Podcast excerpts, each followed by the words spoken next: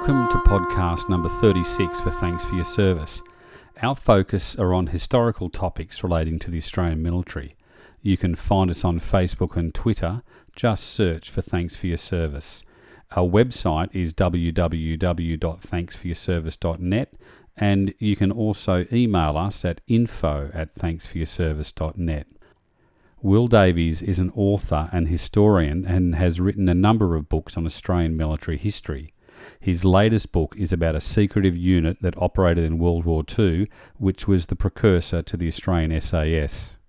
Joining us on the line from the northern beaches of New South Wales is Dr. Will Davies, historian and author. Will, many thanks for joining us. No worries, David. Thank you for having me. Now, as an author, your latest book, Secret and Special, is about the untold story of a unit that essentially is a precursor to the Special Forces in Australia today, and they were known as the Z Special Unit. Who were they? Now, David, I've got to just qualify that Z Special because the Z Special was actually an administrative name of the unit, and and I, I've used it, although in the body of the book I talk about. Uh, uh, SRD, the, or I talk about SOA, Special Operations Australia. Um, but everyone, if anyone knows anything about this, it's a sort of popular name for this organisation. So I've just retained that, and uh, because my readership is a, a general readership, um, they're not academics or military, you know, necessarily big military historians. So that that's the first point. The second point is I I, I get sort of told that it's not an untold history. Well, for those that are into it, it's not an untold history, and there've been a number of books written, often by operatives themselves after the after the war or between you know 1945 and really recently. But there've been self-published books. They've had um, generally a pretty limited distribution. So, in terms of a of a, of a general readership book, um, it is a bit of an unknown history. People might have heard of the the Krait raid on Singapore, Operation Jaywick, when the Krait went up there and deposited some kayak teams into um, uh, into Singapore Harbour and came back successfully. They might know of that, but probably they wouldn't know much other than that one uh, very successful and high-profile raid. Of course, there's still uh, a physical uh, representation of that raid, and, and the Krait is still uh, in existence in Sydney. Yes, it is. It's been extensively um, uh, repaired and looked after. It's now a floating relic uh, at the National Maritime Museum in Darling Harbour in Sydney, and there for all to see. So, uh, and only in the last couple of days, um, there's been a ceremony because there were two flags made in Australia, Japanese flags made that were to, to fly on the on the on the Krait during the operational raid, and they've been handed over to the National Maritime Museum by descendants of um, uh, the navigator, um, a guy called Carse. So, you know, things are still coming to light, and it's still a very um, um important bit of our history that uh, people are interested in. Now, in terms of your book, Secret and Special, um, why was the unit created? Well, it really goes back to a, an operational problem that Australia had, much like what Britain had after the withdrawal of the, uh, the British Expeditionary Force from France. We know about it leaving Dunkirk, getting back to Britain. Churchill couldn't do anything about uh, invading occupied Europe. He couldn't really hit back at the Germans other than by um, um, uh, Bomber Command. So he came up with this idea. It became known as Special Oper- Operations Executive (SOE), with the idea that they'd put back into occupied Europe, particularly nationals from countries like Belgium, France, uh, Holland, uh, right through Yugoslavia, Greece.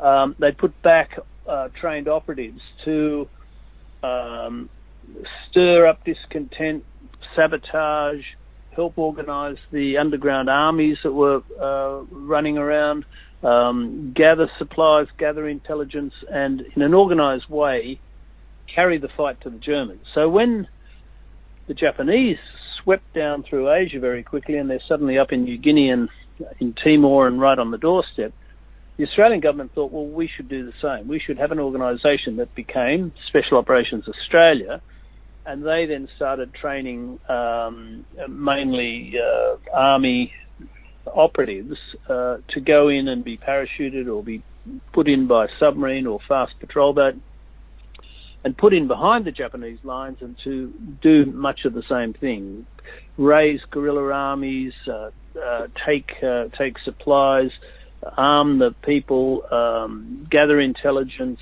do sabotage, that sort of thing. That um, so it was the the need really to strike back at the Japanese when um, you know in early 1942 through 1942 the the Jap- Japanese were on the on the front foot, and Australia was really fearing invasion itself. So that was that was a broad plan. Now, in terms of uh, of this book, book, what motivated you you to write it?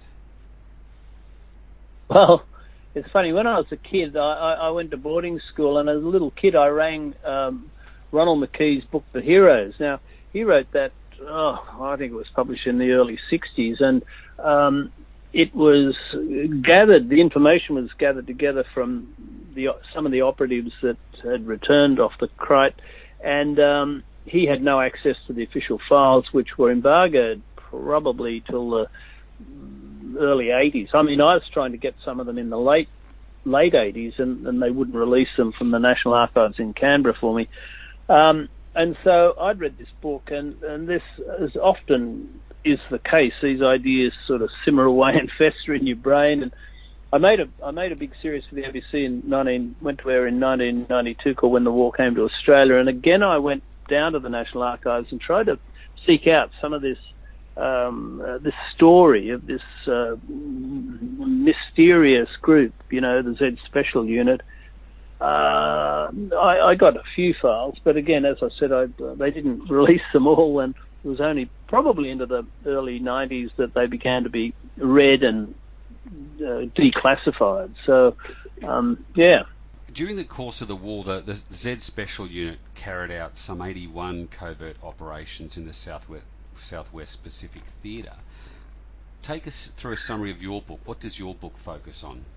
Well, I try and, I mean, I try and cover pretty much all of them in in a in a you know a, a fairly readable way. I'm not trying to um, claim any original, particularly original research. I'm trying to tell a, a big, broad sweep of history, um, and most of those raids are in some way covered. Some of them, you know, if you, you, you take the name of a an operation, and there might be eight or eight sub operations, all called, you know, Octopus one, two, three, four, five sort of thing.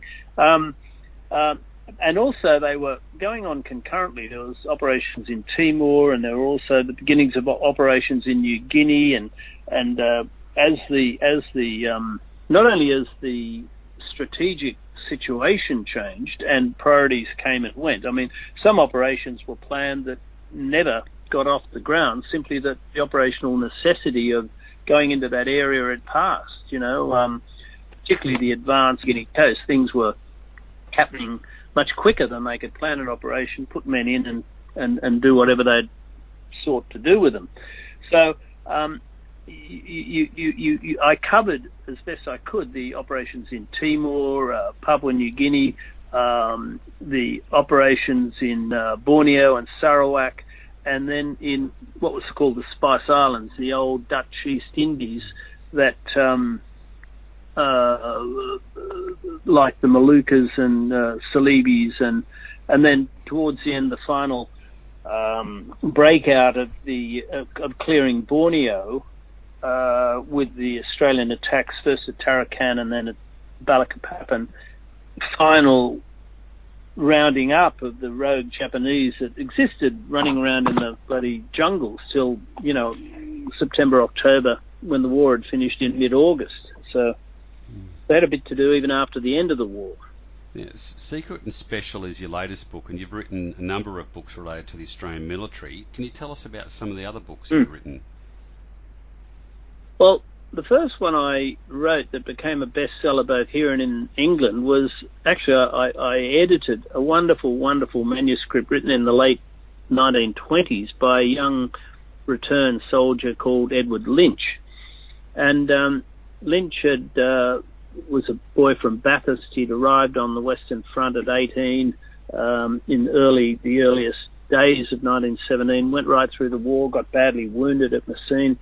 Anyway, he wrote this book um, in 20 school exercise books in pencil. He was a teacher down in the Tumbarumba area, down in the sort of snowy mountains, a one room school, had a bit of time.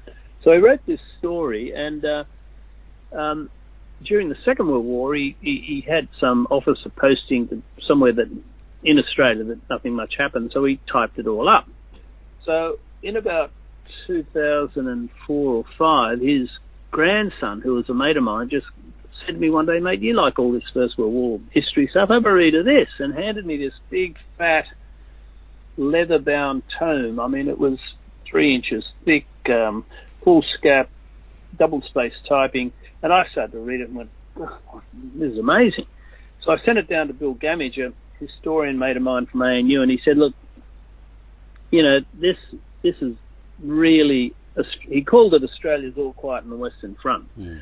And so, long story short, I, I did a major edit on it, got it published through um, uh, Random House Australia, now Penguin, and uh, then I wrote a follow-up book called In the Footsteps of Private Lynch, which followed precisely the chapters and the structure of the Somme Mud book, so I could place his story in context. So he'd written a he'd written a fictionalized sort of story of, of, of, of uh, six mates going off to war from from Sydney on the boat, but they were that that story was closely followed the history of the 45th Battalion, which I had a copy of, and I found the spellings spelling mistakes in the, the official or in the battalion history and in his document. And anyway, I tried to work out who these characters were, Longin and Snow and the Prof, and I couldn't really determine any of them being real men, but I'm sure they were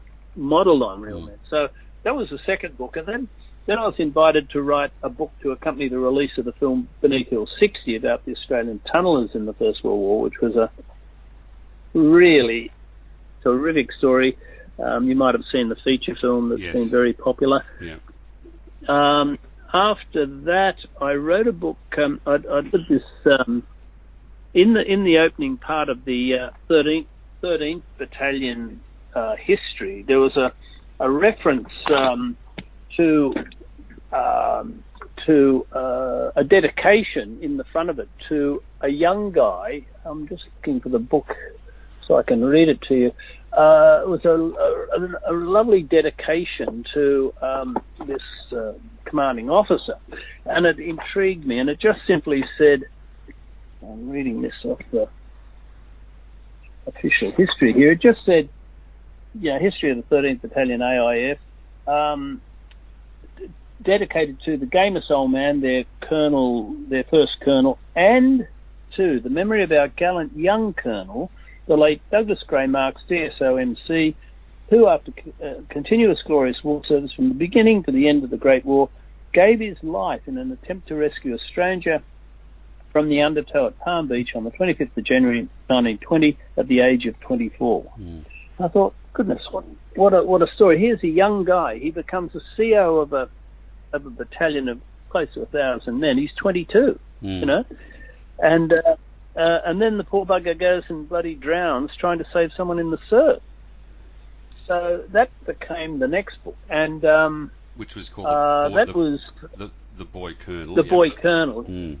Yep. And then I followed that up, and this came out in about August 18, and it was called The Last Hundred Days, and it was about the very end of the the, the First World War, the Australian advance from Villers-Bretonneux, the Battle of Amiens, and right through to the to the um, last action of the Australians at Montbrehain in early October 1918, and their return to Australia. So, oh, and after that, I, I read a small book about um, um, the Chinese Labour Corps and the Chinese Anzacs because I'd, I'd, see these graves in the Commonwealth War Graves cemeteries in France to Chinese labourers, and I thought, what's all this about? And they, it turned out they were um, a large group of Chinese uh, uh, coolies, basically sent to the Western Front, and some of them died of not military action generally, mm. but disease and smallpox or, or you know uh, influenza. And so I started researching this book, and um, because I wanted to raise some money and awareness and get some money to put a little plaque in the Chinese gardens in Sydney, just saying "Remember the Forgotten." And uh, anyway, long story short, I, I got assistance financially from a Chinese guy I met, and uh, uh, in the course of researching it, I heard about the, you know, 350 Chinese Anzacs. Um, I visited the Chinese Museum in Melbourne, and they had an exhibition on, and a fantastic you know exhibition, and um, here were all these Chinese Anzacs that I'd never heard of. Uh, you know, I'd heard of heard of one guy called Billy Sing who was a sniper at Gallipoli, but I didn't know that there were all these others. Mm. So anyway, that came out as a little book called The Forgotten, and then uh, then I got on and wrote um, Secret Special. So now, um, it, I've been a bit. You, you have been, but also in your spare time, you lead tours to the Western Front. Yeah, I do. I've been doing that since 2010, and uh, sadly I can't can't get away these days. But uh, I'm still planning on doing it, and if anyone's interested, please contact me because I'm hoping. I've actually got one penciled in for late this year, November, but I know I won't be able to probably do that one. Um, and also, uh, you know, the next one really would be April, May 2022. So hopefully. please, if anyone's interested, get in touch. Yeah, yeah, yeah hopefully. Yeah, hopefully. So um, now, where can people go to buy your books? And then we'll talk about uh, the opportunity to get signed copies of Secret and Special. Mate, I've got, if anyone's interested in any of my books, um, I can provide a signed copy. They can, they're, they're, they're often good as a gift, you know, to for someone's birthday, dedicated to you know whoever, and signed. Um, uh, if you go to my website, which is just info at Will Davies, D A V I E S dot net dot au, info at Will Davies one word dot net dot au. Um, just drop me an email. I'll get back to you and say, here's the account details. Tell me where what your postal address is, who you'd like it dedicated to, and I'll get it in the mail tomorrow. So that's fairly fairly easy, and uh, happy to do so. People like uh, signed copies; they're you know good. Yeah, and, and, we can provide all those links on the podcast on our Facebook page. So, um, Will, a fascinating uh, insight into secret and special, and obviously we can keep an eye on those Western Front tours. We might come back at a later date and chat to you about that. Um, but look, thank you so much for your time today. That's the podcast for today. You can find the relevant links mentioned in this podcast on our Facebook page. And Will can be contacted via email at will at willdavies.net.au. We're keen to hear your feedback. Leave a comment on our Facebook page, and if you're listening to us via iTunes or other podcast apps, please leave a review. If you're interested in support of this podcast, you can support us via Patreon. The link is www.patreon.com forward slash thanks for your service. Your support helps us with the production of this podcast. Thanks for listening.